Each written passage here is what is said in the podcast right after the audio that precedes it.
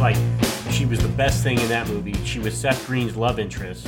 Seth Green, Jack Black are in that film. No one is good in that film but her. She's the only memorable part of that that movie.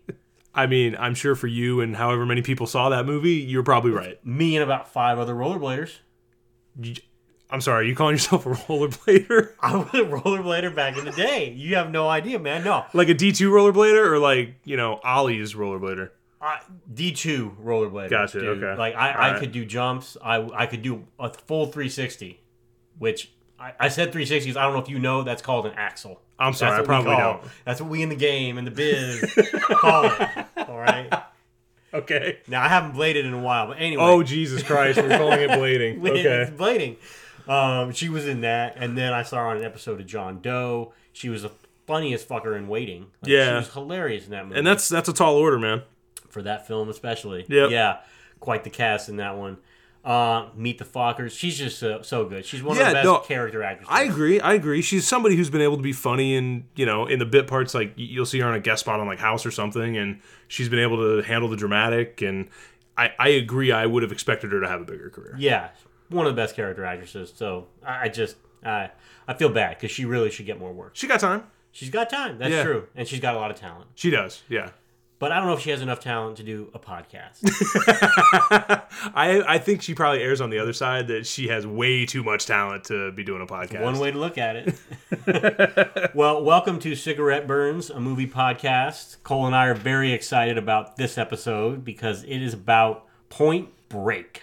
I can't even tell you how excited I am to just talk at length about Bodhi. I I, I mean, Patrick Swayze's had many an iconic character, but this is the man. this really is the man. Yeah. This, I mean, Pappas is in this movie, played by Gary Busey. Angelo Pappas. another another one of the man for Gary right, Busey. I would right. think. Um, it's just it's so good. It is so good. But before we get into that, um, because I can't wait to get there, uh, let's do some reviews.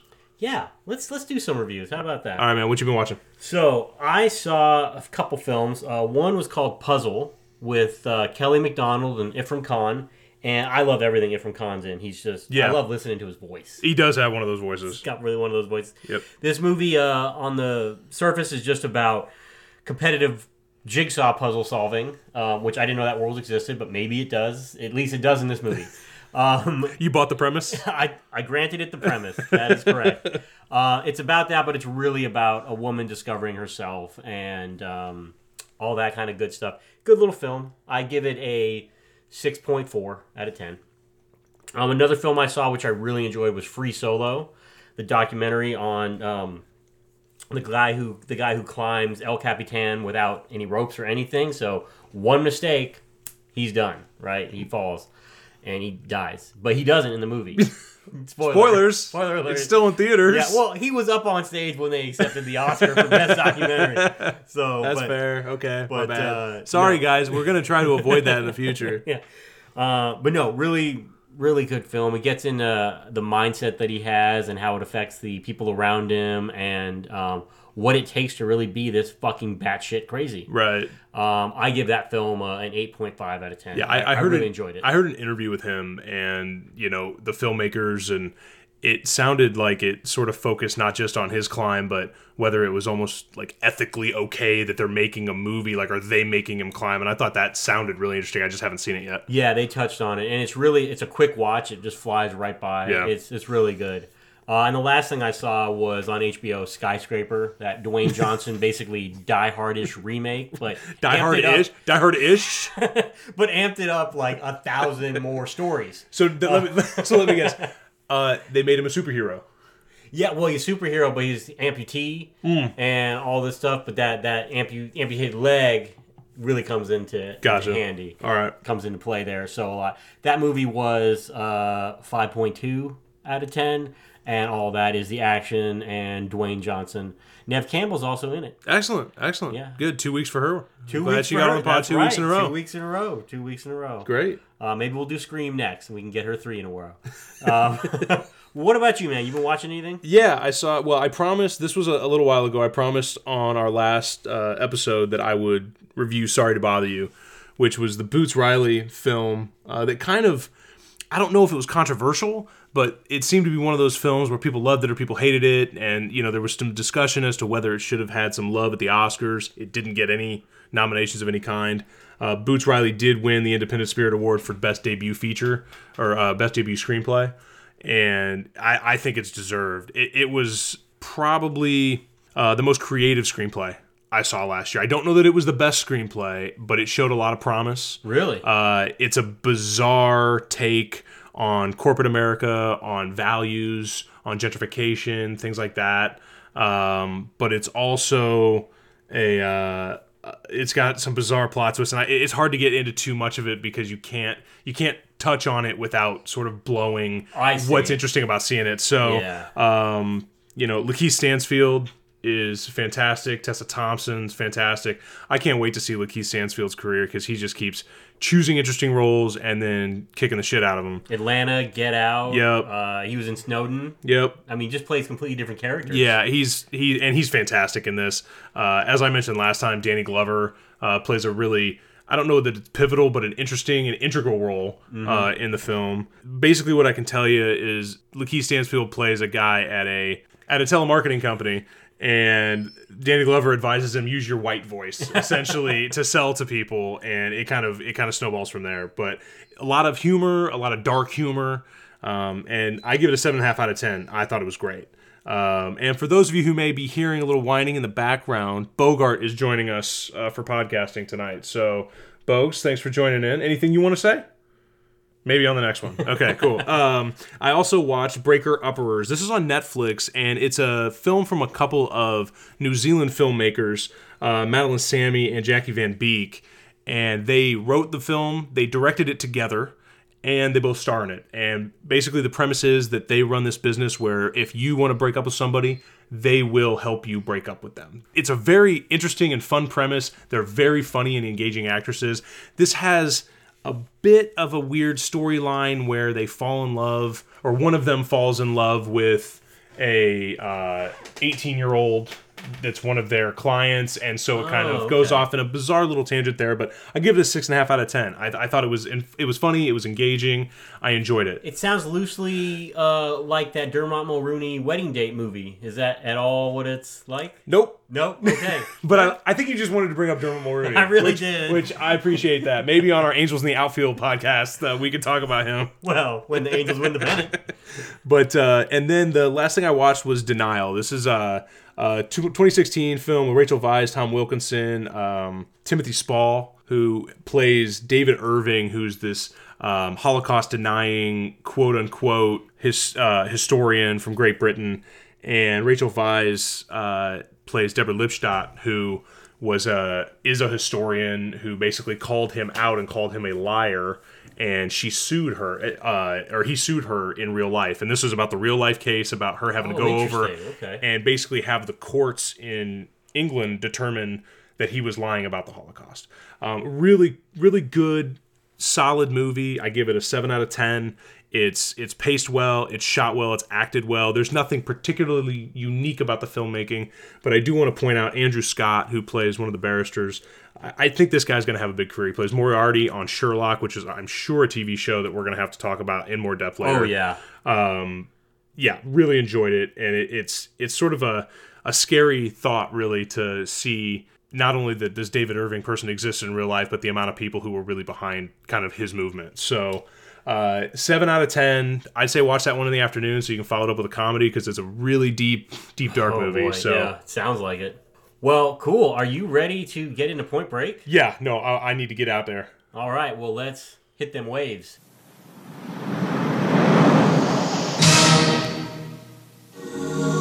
On the coast of Southern California, you can only surf, party, and make love for so long before it's time to go to work. Rock and roll.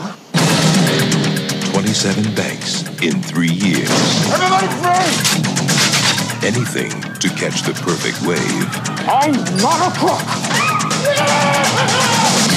Patrick Swayze, Fear causes hesitation, and hesitation will cause your worst fears to come true. Keanu Reeves, You think I joined the FBI to learn to surf? Point Break. Adios, amigo! All right, let's get into this, man, because there's a lot to talk about. There's a lot like to talk about. this is one of those films that I've seen a million times because Uh, when we were talking, I mean, this thing was on TBS and TNT. That's the first place I saw it. I must have saw it like ten times before I actually saw the real version, cable. the I- and, I, unedited. and I remember when I saw the unedited version, I was like, well, "This is like rated R." Like, Yeah, how did yeah. this make it on TV as much as it made it on It- TV? it- but well, they allow a lot of violence on TV. that is true. No sex. Yeah, that's and that's what you get. That's what you get. You know, it does have its mandatory early '90s R-rated brief nudity. Yep. Um, but she gets shot and stuff. So yeah. you it's know. not not great for her. no, But um, she is a killer, man, in that scene. We'll get that, Yeah. I'm sure. But Good God. wow, she brings the pain. Yeah. So um, one of the reasons we really talked about doing this this this show is gonna, or this episode is going to air uh, a few days after we've recorded it, but we are recording on International Women's Day. Yep. And we were talking about female filmmakers and female directors and screenwriters, and you know, Kathryn Bigelow kind of. If she doesn't top the list, she's certainly towards the top of the list. Yeah. And while she directed films prior to Point Break, I would call this like her her breakout role, for lack of a better pun, I guess. Yeah, I, I agree with you on that. I mean, and she is. I don't want to say she paved the way, but I think she opened a lot of doors with her Oscar win for Hurt Locker in terms Right. of showing that female directors can not only make really good films, but make a film that's going to make a lot of money and also be critically received really well. Yeah, I, and it goes to show, just you know, like anything, unfortunately, it still needs to be said that if you give someone with talent an opportunity, chances are pretty good that they're going to come up with something great. And Yeah. you know, while this is what can be considered sort of a standard early '90s action adventure sort of movie, um, almost really a buddy cop movie, you notice very early on, and I mean in the credit sequence, that the cinematography is a, a notch above. The that music is a notch Oh. above. we're definitely going to talk about the score. I mean, the score gives such warmth to this film throughout, and even though it sounds like a score that comes from the late 80s, early 90s, it it doesn't a take you out of the movie and b give it that kitschiness Yeah. that some other scores from that time period have. Like it's it's incredibly good. And there's a lot of depth to it Yeah. because you really feel the emotions that are going on with the characters in a lot of the scenes through the score. and dis- and despite how good the score is, how good the filmmaking is, how good the direction and cinematography are, there's a bunch to nitpick about, Oh, about with this movie. I mean, Oh god. there is so there are three meatball sandwiches worth of things to nitpick in this fucker. I mean, and and it you know I think that's part of the fun of these movies as you go back and and you just can't believe some of the dialogue that Oh, is just God. yeah. clearly filler dialogue. I mean, it- it's so anyway. Let's let's get back to the principal characters, kind of set up who's who's involved in this thing. Yeah, so it's got Keanu Reeves um, playing Johnny Utah, and Keanu was coming off of My Own Private Idaho, which was the same year, and Parenthood, Bill and Ted, River's Edge. So he's becoming a really big star. Right. But I still don't think he had found his footing by the time he had done this No, no, his his chops had not arrived at this point. But I do want to ask you real quick, Johnny Yeah. Johnny Utah. What do you think? Top three best character name ever? Oh yeah, it's right up there. Yeah, fuck it- yeah. there's a bar in New York. I hope it's still there anyway. Called Johnny Utah's, and when I saw it, wasn't looking for it. Was like, ah, I gotta, I, I have to. I have no choice. such a great name. yeah, I gotta go in there. I gotta see what the hell's going on. Yeah. So we also have Patrick Swayze playing Bodhi, R.I.P. Patrick Swayze. God, that's. uh I'm legitimately sad, man. I It's mean, been nine years, and I'm still legitimately sad about I, that. I am too. I really don't want to get into it. It's just so Right, upsetting. Like yeah. so many others could have gone, and we could have had him. I Yeah. just that's just wrong. He was coming off of quite the uh, quite the catalog here because he was in an episode of Amazing Stories, which is a show I loved as a kid, and have found like season one DVDs. well, like Spielberg directed one. Spielberg like, created, Costner yeah, was in yeah, one. Costner was in one. All the big names of the future were, were in those. Um, he was coming off Dirty Dancing, Roadhouse, Ghost, and then he makes Point Break. Yeah, hot take corner. Yep, I want to hear it. Favorite Swayze performance. Your favorite Swayze performance is Point Break? I- think from a depth, like I have a special place in my heart for Waking Up in Reno, which So we've talked we've talked about a ton, Yeah. and he's Yeah. hilarious and he's really good in it. But on, upon rewatching this, which I, we just did, like Yeah. we just watched this, his he's in a different movie, and we're gonna talk about that a little bit more because there's He's a lot of the people. only one. Yeah, there's a lot of people that are in different movies in this, but he's such a notch above with the material that he he has when he's going up in scenes against Keanu. Really, when he's going up in scenes, uh, whoever he's in it with he's just so much better and on a different level that maybe it's just his acting that stands out to me in this film as opposed to who else is with him in, in this in this movie but this is probably is arguably my favorite Swayze performance It's just tough for me to go against a film that has Sam Elliott and throats being ripped. yep no I agree with you So- um, well in, It's just that's a tough one for me to make. yeah And that's the beauty of Patrick Swayze is it's a tough fucking call. It is a tough because call. you can make a case for any one of the movies that he's been in, right? Yeah. You can make a case for his performance in Donnie Darko. he's great in Donnie Darko He's very good, in and that was Donnie like the Darko. comeback that was like comeback Yeah. Swayze Yeah, and that's a character that he doesn't normally kind of play. no Um, so it was very against type for him. yeah he's great and he's great in this. I mean, this is his movie. This Um, Yeah, is his this film. is this isn't absolutely Keanu. No, this no, no, is no. this is Patrick Swayze's movie. The best scenes of Keanu are when he's with Patrick Swayze as Bodhi. who's carrying through carrying Oh, him through God. those scenes. Yeah. Um, we can't forget Gary Busey. Yep. Plays Angelo Pappas. And he's basically coming off Predator 2. This is this is like Academy Award nominee Gary Busey. Yeah, Um, Buddy Holly Story is a great film, and he's great in it. yeah, he didn't get nominated for this film. No, no, no, no. This, This- is a long way past Buddy Holly Story here. This is this is part of the issue. eh, Like I mentioned earlier, that people are in different movies. Like Patrick Swayze is in Point Break, as brought to you by the Royal Shakespeare Company. all right, Keanu is in some weird high school workshop film. yeah, he has not figured out his character. and Gary Busey is in like a weird 60s slapstick comedy Yeah. or some shit. And then John C. Reilly, who I love. John C. McGinley, you mean? Oh, John C. Oh, yeah, I'm sorry. John C. McGinley. My bad. Would Who I- love if John C. Reilly was in this fucking film. Oh, God. So, John C. McGinley, who I actually do love, Yep. you know, from Scrubs, a lot of people know him from that. Uh, he is out of his fucking mind in this film. I Yeah. mean, he he comes in, he is redlining this part, screams every line. Yep. And he's out of like an 80s police procedural where he's the he's the captain and he's telling everybody, "Give me your badge, get the fuck out of here, fuck you." And then he says the best line ever. Hey, you're a real blue flame special, aren't you, son? Young, dumb, and full of cum. I know. That's all you need to know. is- it's such a great line. But I actually like the way you said it, as though he was like a '20s beat cop. can you give Can you give the people your impersonation of him as a '20s beat cop? Just doing that. I, people need to hear this. All right. I just every time he's every time he's on, all I can hear is him like yelling at me like, "Give me your badge, she." Like that's all I can hear. That's all I can hear him. It's too good. I mean, I, we're just gonna. I don't know how we can even continue after that. Yeah, that, I mean, you're welcome, folks. There's a reason I don't act. So he's in the film, obviously killing it in every scene he's in. We have Lori Petty, Lori Petty, sorry, playing Tyler. So she's the love interest. She's the gateway into. Yeah, and she was on a good little run there. I mean, She that was was, on a good little run, And, yeah. and she she is hard to take your eyes off of when she's in this film. It's very captivating. You know, and and which is weird because I don't think she has a ton to do. I don't No. think they give her a bunch, but she's just an incredibly engaging character. And she went on, like I said, she went on to do A League of Their Own. Yep. um, which was very popular. She's having a little bit of a renaissance right now. She's doing Orange is the New Black. I know she's done what two, maybe two and a half seasons of that. Mm-hmm. But I would argue that she's the MacGuffin in this film. She's Yeah. what drives the plot. Yeah. The plot advances Yep. every time she's on screen. well, and she's she's the reason that Johnny Utah is doing what he's doing. Yep. You know, there there isn't they want they make you believe that it's about catching these bank robbers, but the the impetus for any action he takes is because of her. So should we give the people a little background on the film? Like, let's just go over, start going over the plot a little bit. Yeah, here? you're right.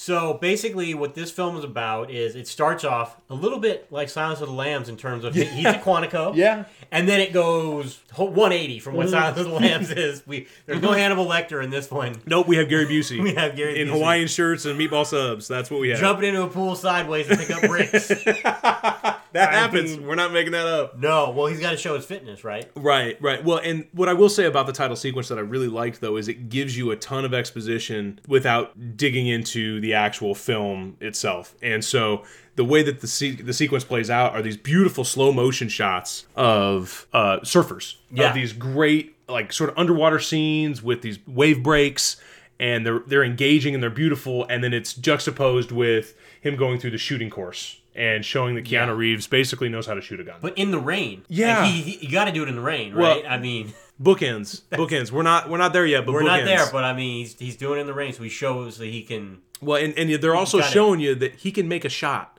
which Yeah. which comes up a couple of times. Yep, it does. Um, so basically, this takes place in Los Angeles, which is the bank robbery capital of the world. And Johnny Utah. Apparently. Uh, apparently. Like, I don't know. We both live here. I don't know though. this, I just recently watched Den of Thieves, and they said the same thing. So evidently, since '91 to 2018, it has not changed. Still Well, a lot of bank robberies. I'm sure it's not because um, Johnny Utah uh, not great at his job. we'll get into that. We'll get into. Oh, he's fresh. He's fresh out of Quantico, man. So what, what do you expect from a dude? Fucking terrible. He's not good. Uh, but Pappas is 22 years on the job, and he's a fucking moron. okay, he's it's just really. It's great. So basically, he gets out of Quantico, and now he's in the FBI um, branch in Los Angeles, studying bank rob or not studying, but Studying bank robbing. solving bank robbery cr- crimes. Evidently, He's not four- solving shit, he ain't man. solving shit. No. Evidently, there's like four FBI agents though that are in the bank crimes unit or Yep. whatever. Yep. And so one of them is uh, Angelo Pappas, played by Gary Busey, and we'll just call him Pappas from now on. Yep. And we'll just call Keanu Reeves' character Johnny Utah Utah from now on. Just Well, to make it easier. fuck you. I'm gonna call him Johnny Utah, man. That's just too him Johnny good. Utah. It's fine, It's fine too with me. good. Um, so basically, Pappas, is a seasoned veteran, 22, even though he's not really good at his job, and Johnny Utah, the new young, dumb, and full of you know what, comes into play here, and they become partners. So it's Yep. like you know opposites, if you will, which has never really been done in a film before. But I will admit, like the script for this film is pretty damn sharp. Well, the thing that's sharp about the script isn't as much the writing as the pacing. Yeah. They don't mess around. Like it's a two-hour film, but it goes scene to scene to scene to scene Yep. with very little fat to trim. I mm-hmm. mean, you watch it and you would think maybe I could shave a little something, but you really Yeah. can't. I mean, it, there's not a lot of wasted space, and anything you want to cut is some sort of really cheesy line that you, you wouldn't want to get rid of No, it's you wouldn't want to get rid of. And you'll hear all those cheesy lines, I'm sure, today. But basically, what we see then is we see these guys pull up to a bank dressed up as uh, with pre- masks of ex presidents on them. which is which is the name of their bank robbing crew. yeah, the group is called the ex presidents. Great name. Um, Really is. and they go into the bank. They're in and out in 90 seconds. So they've robbed 27 banks in three years. Nobody ever gets shot, and they never go for the vault because that takes too much time. Too much time. So do you think maybe they will go to the vault at some point? I don't know. I don't know about foreshadowing. We're not there yet. We're not there yet. Okay.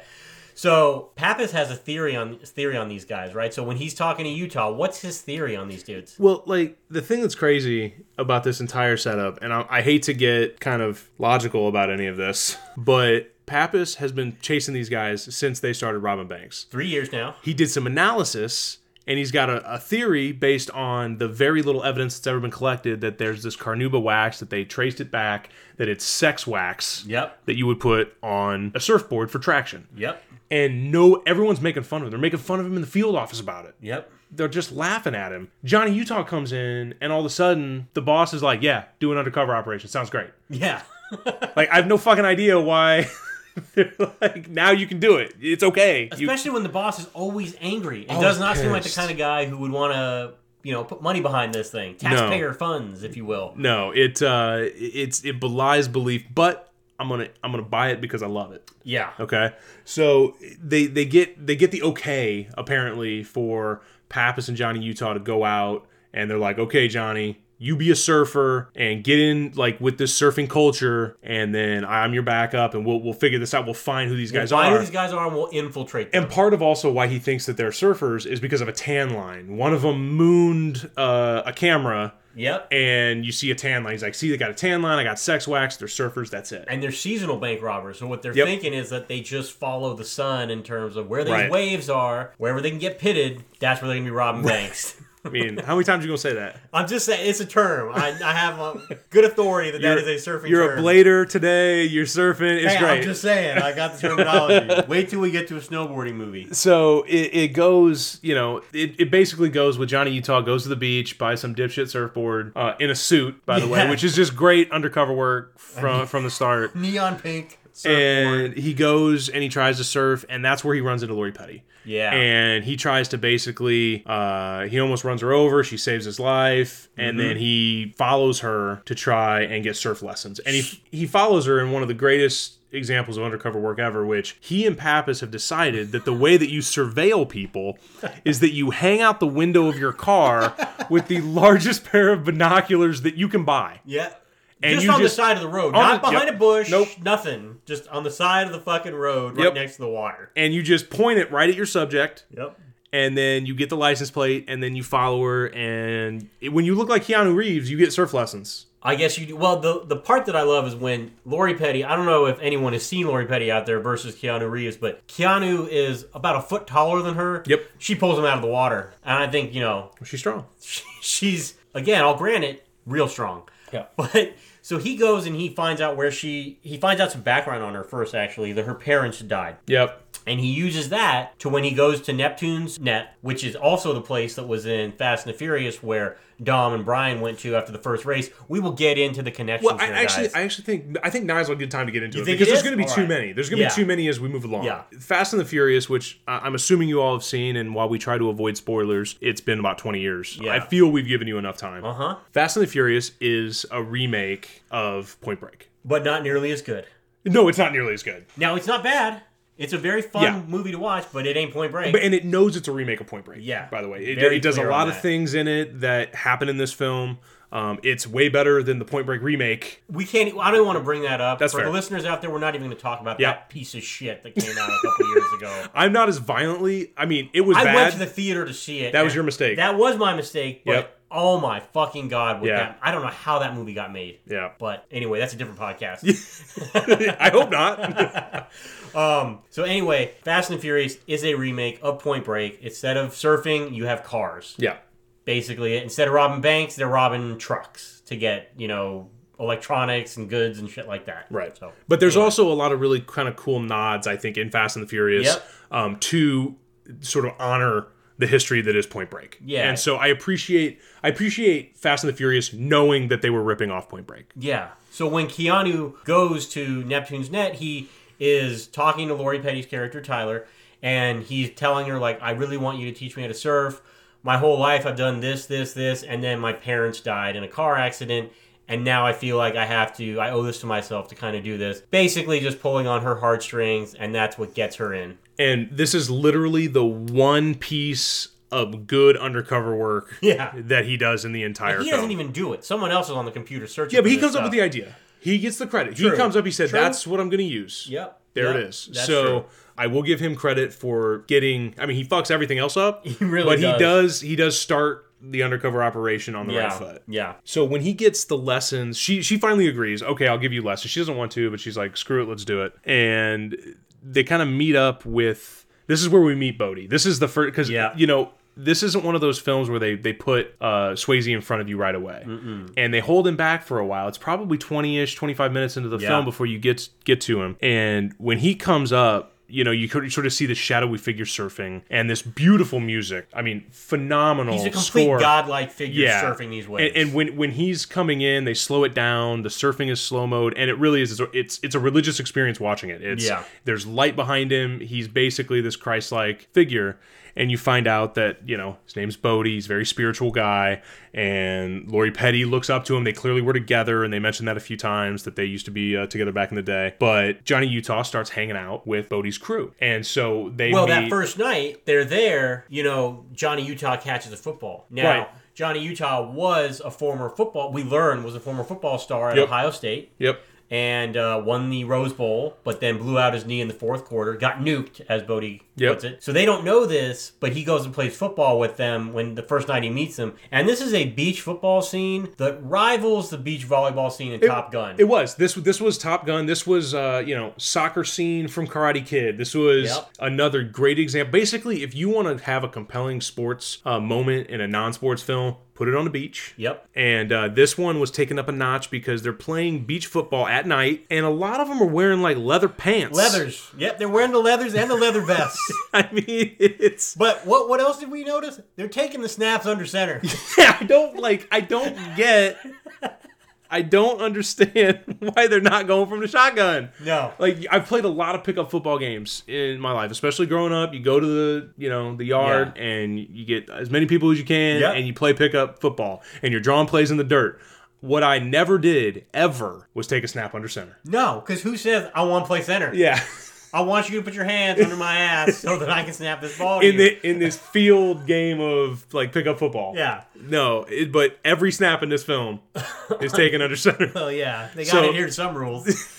um, I mean, yeah, We'll, we'll rob the banks, but I mean, we can't be doing this No. shotgun shit. no way. Uh, so they're playing the game, and Yep. uh, Johnny Utah's obviously playing quarterback, and uh, him and Bodhi are, are rivals in the game, and he's chasing down Bodhi in, on one of the plays, tackles him into the water. The other guys from the group come over, and they kind of start giving him shit, and that's when Bodhi is like, Hey, what the fuck is wrong with you? Don't you think that's a little out of line? Whoa, whoa, cool it, Roach. Don't you know who this is? No, I don't know who this is. This is Johnny Utah. The Ohio State Buckeyes, all conference, remember? But one of the things that was really, I think, well done, and it's a small thing, is when that crew comes over, they are ready to pounce on Johnny Utah to protect Bodhi. Yep. Which further shows like he's the moral center, he's the leader, he's the guy who, if he says something, they do it. Yeah. And they're there to protect the well-being of him, and that goes that goes a long way throughout the rest of the film. and that scene also shows foreshadows Utah chasing Bodhi, and it's And- well done. And it foreshadows it because there's a pretty long sequence where you just see Johnny Utah running after Bodhi. Yes, Yeah. that is correct. Um, so that kind of gets us through the introduction. Now we know like who, how the characters all meet, Yeah. who they are, the dynamics between them. The fact that Swayze has entered this film now as Bodhi, he's so fucking charismatic. He's got a Swayze personality to him. Yeah, You know, it's. I think it's one of the parts. This is why he works so well in Roadhouse. Mm-hmm. I think one of the great things about Patrick Swayze was he looked like he could kick your ass, and in a lot of movies he did kick your ass. yeah, But he did it in a quiet, sort of thoughtful way. Like even when he was imposing violence on people in Roadhouse, even when he's imposing violence, like one of the things is he doesn't shoot people in this film. Mm-hmm. Um, he doesn't want to use violence at all. No. but he can. You see him in a fight with some other surfers when he's protecting Johnny Utah. You see him in a. You see him in other fights later in the film where he's capable, but it's sort of a method of last resort for him. Well, because he lives his life, I think, by the credo, be nice until it's time. to not be nice. There you go. I live my life the same way. Do you? You get in a lot of these situations. From You're- time to time, me- you know? So, so like you're at Ralph's and the person in front of you's got 16 items and the 15 items are less, and you you're steaming, but you're like, I'm like, be nice. this is the time to be nice. It's not the time to not be nice. Got it. Okay. Yeah, okay, so that's how that worked. so we've advanced now because they found some hair samples from the last robbery. Yeah. And they tested it, and through this complicated process That they- doesn't exist. It doesn't exist. They figure out that oh, Latigo Beach, that's where these hair samples basically came from, with all these titanium elements and all this arsenic. Basically, what happened was this hair had GPS in it. yeah, it did. It's, so they were like, go to this one beach. Because they took a lot of samples of, of hair from surfers at different beaches, dudes getting high. They just started cutting people's hair off. They really did. Gianni was like putting his bra voice on. Bra, you got a nasty, nasty thing in your hair, bra. Oh, I just saved your life, bra. What is wrong with this? what do you? What That's what he sounded like. Because I know what he sounded like. That's it, man. Dude, you grew up in California. That can't be your Bravo. That's my bra. That's my bra voice, bro. That's too good. Come on. oh shit. So, so they they isolated to Latigo Beach. So of course, Yeah. Utah's got to go surf Latigo, and he that's in the surfing culture. Cole, you may not know this. Rollerblading culture was very similar. you get too excited, man. You get too. You get. Rollerblading culture was very similar. You have the places where you blade, okay? I- okay. And if other crews try to come and step to you, then what do you got to do, man? You got to run. so you got to defend. Oh, your, you got to defend your plate. So you have a blade off. In this case, they fight. To each his own, man. You know. Other times we would we would have a dance off. We would stomp that yard. Rock, brah, don't move. Got some huge sucker crawling right into your ear. Got it!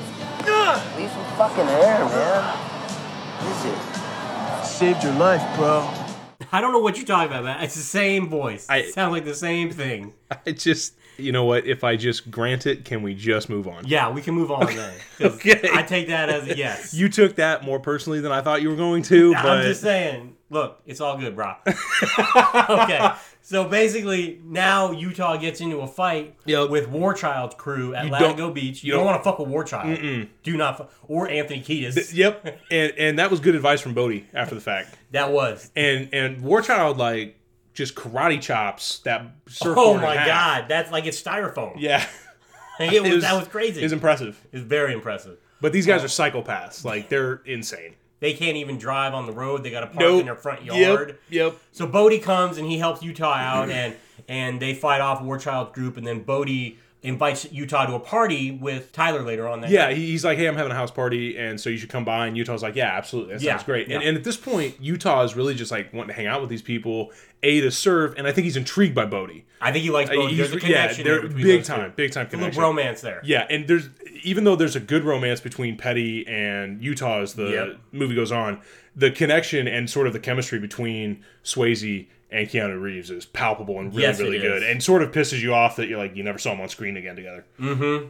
But before he gets to the movie, or before he gets to the movie, before he gets to the party, uh, he j- jumps in with Pappas, jumps in the car, and he's like, "Hey, we got some police work to do. I know the surfers that I think are doing it. Yeah. and they follow the psycho surfers that he got in the fight with, and he runs the plates, and he gets the address, and he does all this stuff, and he follows them home, and they're fucking lunatics. They are and absolutely crazy. and this is this is where Johnny Utah's police skills um start to show just really how terrible they are because he's, He's like fresh out of Quantico, man. I mean, top two percent and all, but still. First thing, first thing Pappas tells him about these bank robbers is like they're pros, they're incredible, they're so smart, they never get caught, they're only in ninety seconds, they don't go after the vault, they're perfect, they only do it seasonal. Yep. they're they've done seven hundred robberies in the last fifteen minutes, like they're they're the best bank robbers ever. And then he's looking at these morons, and he's like, these are the guys, these dipshits that are driving all over the road and almost parking their own front door with their jeep. These are the ones that are calm, cool, The- and yeah, collected. these guys- out in ninety seconds and no vault. Yeah, these That's guys. it. These guys have the discipline to execute multiple bank robberies a year. Um, so uh, again, Johnny Utah apparently great at quarterback, shitty at police work. Yeah, not great at keeping his knee healthy though. Can't do that No, much shit. no, that knee, she weak. Yeah, she not good.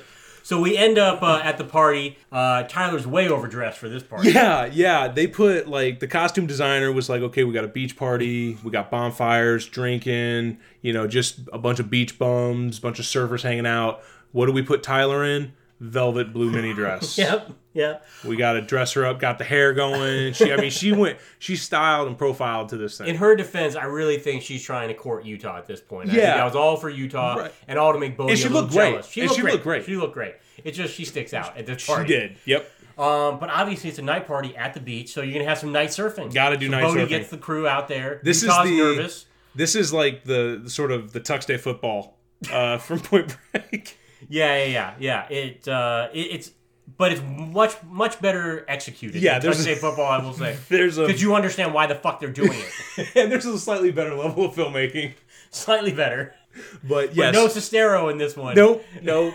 Got some guys that kind of look like him though. Maybe that's they do. But so they go out, and this is this is again the connection between Bodhi and Utah. Yeah. where they're looking at each other, and he's like, "Man, I know you got it in you. I, I see it in you. I saw it at the beach. I saw it in the football game. Come out. We're gonna go ride these waves at night, and you just got to be one with the ocean. It's all about this connection between the person Gotta and the gotta ocean. feel the essence, the energy of the wave. Let it encompass you. Right. You ride that shit Yep. through. And and you know Utah's like, "You're crazy, man. I can't see anything." He's like, "Don't worry about it," because you like a part of what Bodhi is all about, or that he tries to say that he's all about, is you ride for a reason, right? Yeah. And what I love about uh, Tyler, Lori Petty's character, is that she keeps calling him on this macho bullshit, and those are her words, like sick of this macho bullshit. And what's really, I think, intriguing about Tyler's character, which uh, you didn't see a ton at that time, you don't see a ton now, is she didn't rely on any of these guys Yeah.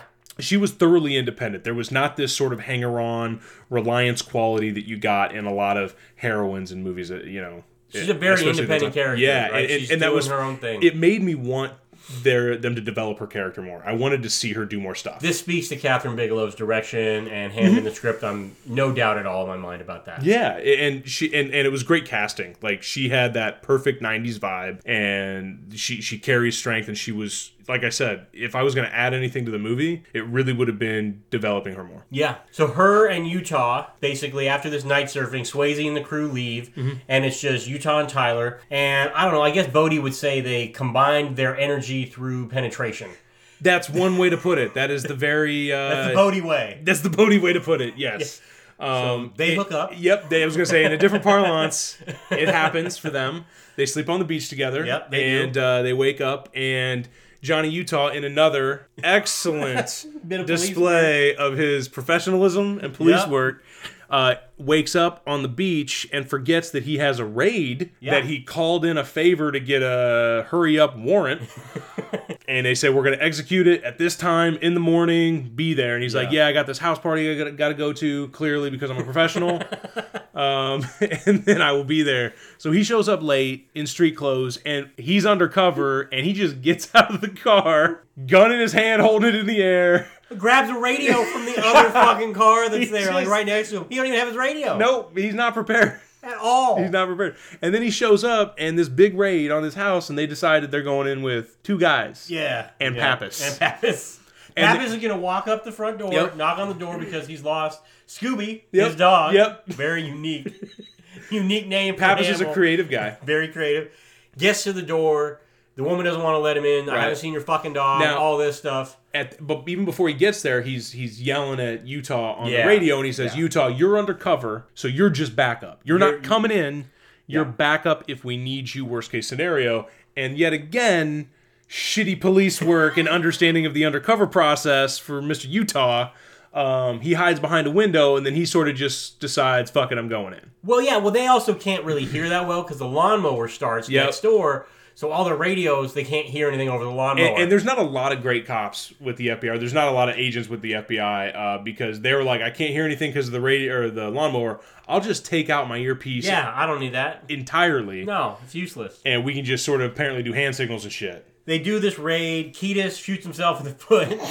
um, Warchild, Utah and Warchild fight, and they almost kill each other over the lawnmower. Yep. Um, that stops because Pappas shoots the fucking lawnmower to stop Not it. doesn't shoot the guy that's uh, almost cutting off Utah's head, but shoots the lawnmower. I think a couple of the other of Warchild's gangs uh, get killed in, They the, do. in the Yep, a couple people get killed. They this is where the mandatory 1991 nudity comes in. But the woman who they have naked kicks the shit out of like four different people She kicks the shit out of Utah. Oh, She's yeah. like fucking stabbing dudes. She's Yep. naked the whole time doing this. for no reason. no, well, she just got out of the shower. It's the morning. That's Took fair. a shower, right? Continuity. Continuity, exactly. So she she does that. Then they end up taking her down, and oh my god, it's it's a whole thing. And to, to go back, even though there's plenty to nitpick, Yeah. it's a wonderfully shot scene. it really the whole movie's wonderfully shot. yeah, and it- this scene and the, the action sequences you see in, I mean, we're 27 years on now, and Yeah. you've seen cribbing from this movie, especially point of view shots. The point of view shots through this film are fantastic. We'll get to the chase Yeah, the later cha- the on. chase It is even- really is yeah. really has been copied so Yep. many times. But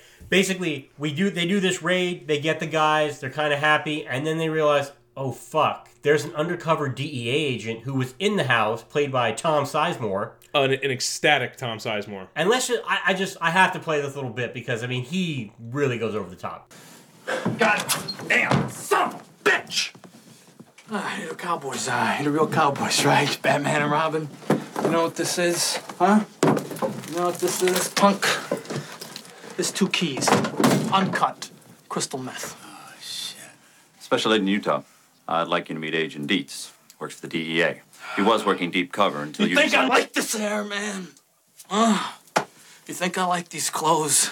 My wife wants me to stay at Ramada. I've been working on these fuckers for three months!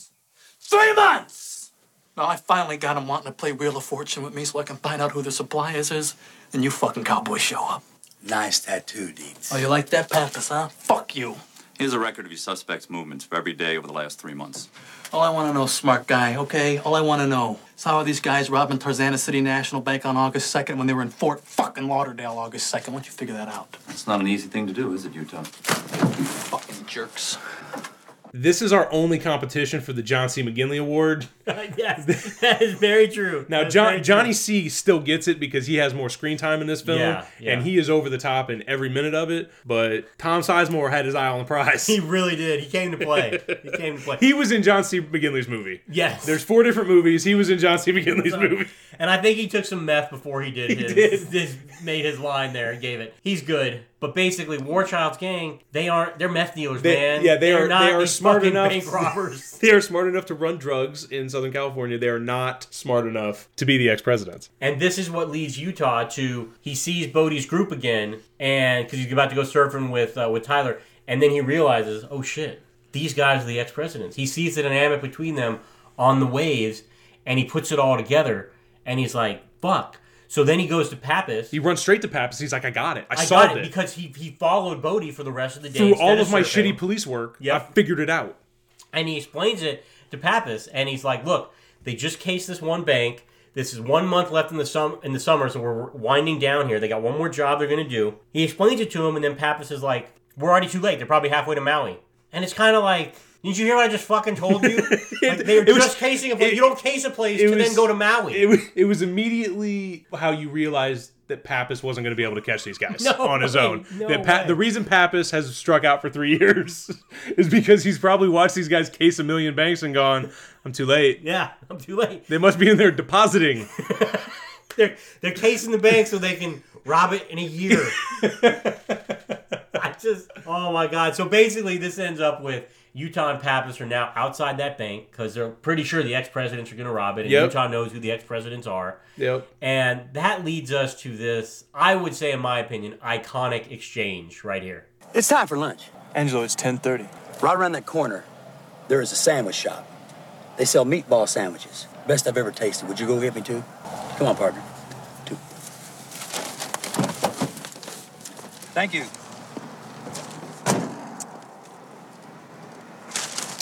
Utah, give me two. God, scared me. Here. Here's the one that looks like a roadkill. A roadkill? Troy, Thank you very much. here's your lemonade.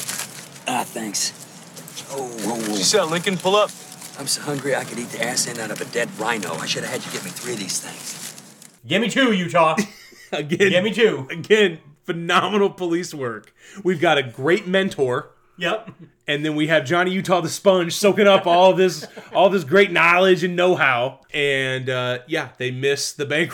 I do want to point out when Utah goes to get the meatball sandwiches, he also gets a tuna sandwich, which is the same thing that Paul Walker's character Brian O'Connor ordered when he went into Dom's restaurant the first time in the first Fast and the Furious. Just want to throw that in there that they didn't really rewrite a bunch in the script. They probably changed surfing to cars, and that was about it for the But I do part. appreciate the homage. Yeah, call it that, call it theft, whatever you want to call it. Um, It's plagiarism if you do it shittily. It's an homage if you do it right. basically, he's reading comics. They missed the fucking robbery, so now we end up with this chase. You know, most action movies will have that one sequence. Even though there might be a bunch of action sequences, there's usually the one that stands out. This is that one. Yeah. Um, this film is known for the chase scene. It's a long, extended chase where starts in the cars and then ends up on foot. Yeah, and and some really cool, uh, you know, pyrotechnics. Really, where you get this great uh, flamethrower at the gas station, where yeah. they're they're setting the first car on fire, and Swayze, you know, takes out a lighter and takes out the, uh, you know, at the gas station and Mm-hmm. just turns it into a flamethrower, lights the car on fire. Utah starts running after Swayze. Yeah, he clocks Okay. him, Yep. and then he's running after him. Then we get this great chase with a lot of good point of view shots. and and the editing is really sharp. Like there's there's a bunch sharp. of cuts, but they're not. It's not. It's not to the point where it makes you nauseous. It's Yeah. not to the point where you know you have a headache because it's jumping all over the place. No whiplash. It's just it's just good good editing. Yeah, and so he even throws a dog at him at one point. It's, it's, He does throw it like there's some weird stuff like uh, I would say thematically, not Yeah. not from the camera movements, but first of all you have Gary Busey who fires off a bunch of rounds and doesn't hit shit. Nobody can hit anything in this fucking movie. And then you have, uh, you know, Swayze is actually out distancing Utah pretty good. Yeah. But then you got times where like he'll wait for him, and one of those times he has a pit bull in his hands and he throws a pit bull. And then the next Keanu. scene, you see Keanu or you see Utah just drop kick the Drop- drop kick the pitbull. It just The pitbull, which was half Keanu's size, I might add. Just makes no sense. Yeah. Um, for for the animal lovers out there, and I certainly am one. You don't actually never see do him that. kick Yeah, yeah. the dog. Yeah, it's it makes no sense, but they keep chasing him. Yep. And then old Trickney Trickney comes back Gets him him. jumps down into the LA River, which for those who live in LA, for those who don't know, is not really a river. It's It's, not a just river. concrete. It's a concrete ditch. with a little bit of a little creek, little dribble of water every Yep. now and then. But drops down in there, and now he can't chase Swayze anymore. But Swayze's about to hop out of the place, and he sees that Utah has the gun trained on him, and he knows he's not going to shoot him. Well, and if you remember the credit sequence, Utah can shoot. He can shoot. He can hit targets. Yeah. top two percent. yeah, and and Swayze's just staying there. Bodhi's Yep. just looking at him, and they lock eyes, Yep, and Utah doesn't pull the trigger. doesn't do And, it. and before Utah decides he's not going to pull the trigger, Bodhi figures it out first, and then keeps running, and then you hear Utah or you see Utah just fire off all Fire the off all the rounds up in the air, just just like in Hot Fuzz, which obviously referenced Point Break. Yep. Um, and it was so well done in Hot Fuzz. It was- well, Hot Fuzz is a great film. That's a great. Everyone watch Hot Fuzz. It's Yes. hilarious. And you know, this is what I meant to kind of throw Gary Busey under the bus for not hitting shit when he had the chance was he gets to Utah and he looks at him and he goes, "When you shoot, don't miss." And it was like, "Look, asshole." You were ten feet from the fucking car. I mean, this guy was at least 100 yards away. I'm not even sure the bullet would have penetrated him, but you, you could have shot him like four or five Yeah. times at this point. Yes, But absolutely. again, again, thanks, Pat. I Yeah. appreciate it. Yeah. So now after this chase sequence, he's he's uh, at Tyler's at Tyler's place, or he's with Tyler, and Tyler finds out that he's an FBI agent. Yeah, bold wake up move by Tyler here. She shoots the fucking pillow. Yeah. That's like straight out of Goodfellas. Yeah, I mean, she she came to play. Yeah, she definitely did. So she confronts him. She breaks up with him. She's fucking furious. She's like, "Your parents aren't really dead, are they?" And he's like, "No, they're not. I used you, but it's more than that now. I'm, I'm falling for you." She doesn't care. She's gone. He knows that Bodhi knows, and I mean, his whole world is just collapsing now. And there's some cool scenes from with Bodhi because you see his intellect start to kick in. Yep. Because the rest of his crew is basically like, let's get this guy. Let's either, you know, half of them are like, let's split. Let's get We're the fuck out of screwed. town. Yep. The other half are like, let's fuck this guy up. We know who he is. Let's take care of it. And then Bodhi is sort of coming up with this plan. You don't quite know where he's going to go with it. And the next thing you know, he just kind of shows up at Utah's Yep. and says, hey, man, let's get rolling. And acts like nothing's really going on. Even though they both know, they both know. know, And, it, and it's played it's played brilliantly by Swayze. because Swayze's the only one that can pull that off. in what I'm saying. Yep. So he takes Utah and he takes some skydiving, and you're kind of wondering like, are they gonna fucking throw him out of the plane? Are they gonna kill him? What are they gonna do? They get up there and they literally just skydive in formation. At one point, he's a quick quick learner. Is is Utah? Yes. Jumps by himself. They make the nice little formation. He pulls the chute. They land in water, and then Utah's kind of like everything's okay, but I don't really know where we're at. And then we go into the van and. Fucking Bodhi reveals Yeah, he shows him this like hostage video, right? Yeah. And, and the the thing that's crazy is on this jump, which again, gorgeously choreographed um, and and very well shot. But you see this connection again where they kind of forget in this free fall what's going on, and Johnny Utah has this connection with Bodhi again. Yeah. and all the guys are coming together, and it- it's sort of this shock back to reality once you hit ground, which the metaphor was fantastic. Is you're floating in this moment and you're forgetting everything around you, and then the minute you connect back with the ground, it's it's back to the the reality of the situation. Yeah. and then they put him in there. They play the VHS of this kind of video where Tyler might get tortured, and and now it's a survival game. Yeah, because basically, if uh, Bodhi doesn't get to the rendezvous point by three o'clock, Yep. then they're gonna kill Tyler. And so, because they're gonna kill her, he needs Utah to. He's like telling Utah, like, look, you need to help us out. You need to come with us here, or she's gonna be dead. And So Utah at this point us- still doesn't really know what they mean by help. really doesn't know what they mean by help, but he finds out soon enough because they drive over and they're about to rob a bank. Yep. And and this is where you, you start to click in, and there's so much stuff going on. And one of the things that's great about the pacing of this film is it almost doesn't give you enough time to try and get ahead of the story. Yeah. You know, it's not that it's a difficult story to figure out, but because so many things that are happening that you're taking in, and it's so high octane that when it jumps from scene to scene to scene to scene, you're not trying to figure out what is Bodhi going to do, and then you think, oh well, Bodhi's just going to kidnap her. Got it. So as long as you get me here. I'll release her. I get to go away. That's it. And, and really, the first time I watched it, I didn't really contemplate another bank robbery. Yeah, I didn't either. And the thing about it is, he gets Utah in the car and they're about to do the bank robbery, and Keanu says this iconic line.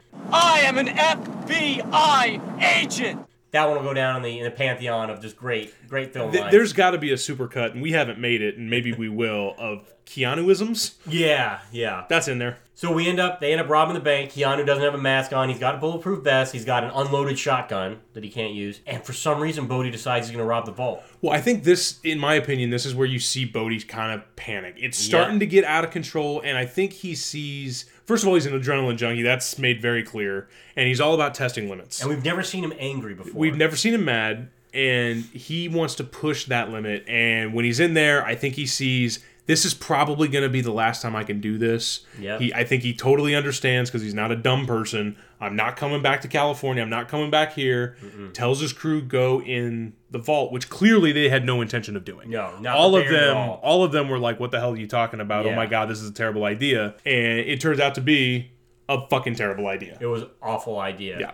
This ends up there ends up being an undercover, uh, not undercover, sorry, off-duty cop, Right. at the bank, and he tries to get the security guard who refuses to help him, but that's your job, you're security guard. Well, he gets killed. Don't worry about it. He, he does get killed, um, and the off-duty cop also gets killed in the shootout, And as does one of Bodhi's guys. And Bodhi is the one who kills the off-duty cop. Yeah. And you don't like you see the struggle with him in having to do that. He doesn't want to. He does not want to do it. And, you know, you made a really good point about this where this film isn't one with a true bad guy. There's not a true bad because guy. Because there and maybe this is just me like I, i'm all in on heist movies i'm all in on robbing casinos and banks and all that stuff and i don't know what it is about the films but i look at it and go ah it's insured money like we're not hurting the real people Yeah. i don't really feel as bad about like a how like somebody who's robbing houses fuck that guy Yeah. somebody who's robbing banks i'm like i kind of rooting for him to get away with it you know Yeah. so that's why movies like the town and oceans 11 and heat and all Heat, those yep, movies work so well. And this is one of those films where you're like, I kind of want Tyler to get free, but Bodhi to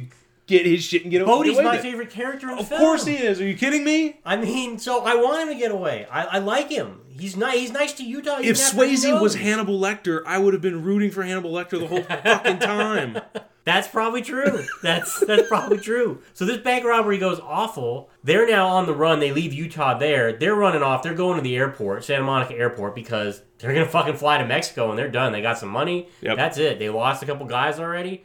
Uh, That just so- means more money per. that just means exactly. the, That's, the math thing. works out better. They're about to. The FBI is like trying to arrest uh, Utah, and Pappas comes in, punches John C. McGinley. Just, Obviously, because Pappas is a great FBI agent. He's great at He just continues to show why he's so good. Takes Utah with him. Yeah. He's like, "Where are we going? Santa Now- Monica Airport. Let's get let's get rolling here. We got to stop these fuckers." Now again, um, in a show of Johnny Utah's brilliant police work and foresight, he fails to ever mention sort of what they're up against when they're going there because he was robbing the bank with this crew. Yeah. He wasn't willingly doing it, but he was doing it because again, Tyler has become the reason for him uh, to do whatever it is that he's doing. And so when he gets in the car with Pappas, you would think one of the first things I would tell you if we were, you know, going to catch some guys is to be like, "Hey, I was in there with six guys. Um, two of them are dead. so there's gonna be four guys there. four, So so yep. when we get to where we're going, we're looking for four guys. It's not just gonna be me and Bodhi. It's not gonna be me and Bodhi and somebody else. There will be four other people there besides me. That conversation Never happens. never fucking He drops happens. Pappas off, and then he drives about hundred yards. Yep. To the plane. Yep. Gets out, and Bodhi's like, "Oh, did you bring backup?" And and Utah's like, "Yeah, I got a guy with a gun trained on you right now." Yep. But there were only two dudes fucking standing there, and the pilot. So now we got the other guy who comes out as Pappas has a gun trained on Bodhi. That that starts a firefight right now. That guy gets shot a couple times. Unfortunately, in the fucking melee, Pappas dies. And you know- goes down in a blaze of glory. And you know whose fault that is? Utah. That's Johnny Utah's fault. hundred percent. It's like everybody who dies in this movie for the most part, you can look at Johnny Utah and go, it's kind of your fault. Yeah, that you you should have done a better job there. Yeah. So Pappas is dead. They force Utah on the plane. They're gonna fly over to Mexico and they're gonna fucking skydive out. Only got two parachutes though. So we get up there and now Bodhi jumps out. The other guy, uh, the other guy jumps out, and um, because there's only two left at this point of the crew because Yep. the other guy died in this. The in only one that's left is the one holding Tyler. Yeah, exactly. So now basically he uh they both jump out of the plane. Utah doesn't have a chute, but Utah and this was foreshadowed earlier because Tyler said Bodhi's the kind of guy that will take you to the edge, man. Yep. And we'll see what you do when you get there. And you know what Utah did when he got there? He jumped out of the fucking plane without a parachute. One of the most badass moves I've ever seen. So fucking bad. Grabs the gun, fucking jumps. He was just and like drop a hat. I'm jumping out of this fucking plane. I'm I'm catching it, this man. guy. Fuck this knee. Like he he loves Tyler. That's love. That is love. Now I would jump out. I would jump out of a plane for my wife, but like nobody else. So he jumps out of this fucking plane. He's got no parachute on. Now, the laws of physics are real, real interesting here because they had jumped out before him. He catches up to him. He doesn't even do the classic. Yeah, he I'm does- gonna have to yeah, pose he to, doesn't. like, he doesn't do the wind. the Tom Cruise like you know swan no. dive. He's just like, I'll get there. Yeah, he gets there. Him and uh, Bodhi just kind of have a little fight there. But they also have this like, there's that connection Weird during connection. the fight. It's, yeah, it's like, nah, Utah, you got to drop that fucking gun. I'm not pulling this shoot. yeah. I'd rather kill myself they- and you. They have than- this crazy ass game of chicken, but it's like a game of respect chicken. It really is. It's really well done. Too. Yeah, it is. Utah drops the gun, pulls the shoot, and they land. But of course, Utah fucks up his knee Trick again. That, that knee, she's not doing great. He need, Not doing well He now. might want to get that scoped. yeah, he, he definitely You know? needs something. Some K tape, Yeah, some Uh, cartilage. maybe a- maybe, maybe a- some rehab. I don't know. copper fit thing, Yep. like Brett Favre wears, Yep. something. Uh, Anything. He's gonna need something. So now Bodhi's true to his word though, because they're in Mexico now. So they release. They got the money. They're gone. They release uh, Tyler, and you're kind of like, oh shit, man, this is a fucking good ending because we see that okay, maybe he's gonna like catch him again in this in the sequel, but no. Of all the films that should have had a sequel, This not a one, remake, not a remake, not a No, reboot, No sequel. a sequel because it was so well set up for one. And uh, we watched it again today. Yep. I've seen it a hundred times, and never when we move past this point do I understand why we're doing it. It doesn't make any sense. We Which- fast forward, and they're in Australia. Yeah, and, and the reason he, he gets to Australia is because there there was some stuff earlier in the movie about you know Bodhi's yeah Bodhi's dream was to to surf in Australia where the biggest waves in the world hit during this you know twice a century storm and he theorized that it was happening like this year so he wanted to get there so Utah after some time apparently trying to chase him across the world He's been tracing him. The, he's like, I almost caught you in Bali over here. I almost caught you over there. his hair is significantly longer Yep, yep. And the FBI budget for him tracking this guy is significantly higher. yes well Uh, they didn't have to pay Pappas anymore That's true. Pappas is gone. No pension there. God. Right. what a terrible joke Jed I'm sorry. I apologize for that's that. a terrible joke So him and Bodhi uh, fight, and this time Utah comes out on top because even though he gets his ass kind of kicked, he manages to get the handcuffs on Bodhi. Yep. So now Bodhi can't go run off and surf this wave. Cops are closing in. Bodhi pleads with Utah, I want to surf this thing. I'm not going anywhere, man. There's cliffs on both sides. I'm not going to fucking paddle to New Zealand. Not going to do any of that. So Utah understands, and there's that connection between them that is above uh, the FBI police work that he's doing. And so he undoes the handcuffs, lets Bodhi go. Bodhi goes and surfs it. We just see Bodhi basically falling to his death. well and, and Presumably. Well, and James Cameron did Yep, an interview, he and, did and he came out and said Bodhi killed himself. Yeah, they changed the ending. They made sure of that because you know he was married, I think, to Kathryn Bigelow at the time. Yep. And so uh, that's it. But Bodhi dies. Utah walks off, Chucks away his throws badge. his badge. He's done. He's fucking done. Well, he, he's a terrible cop. Like he's got to be getting fired at some point. yeah, he's bad at not, this. He's not very good. And that's it, man. Yeah. And that's the film. That's the wonderful fucking film that is Point Break. Yeah, and, and there's so much again to pick apart about it, but all of the stuff that you pick apart, you wouldn't take out. No, because no it's way. it adds to the the glory of this this film. It's It- it so does. incredibly entertaining.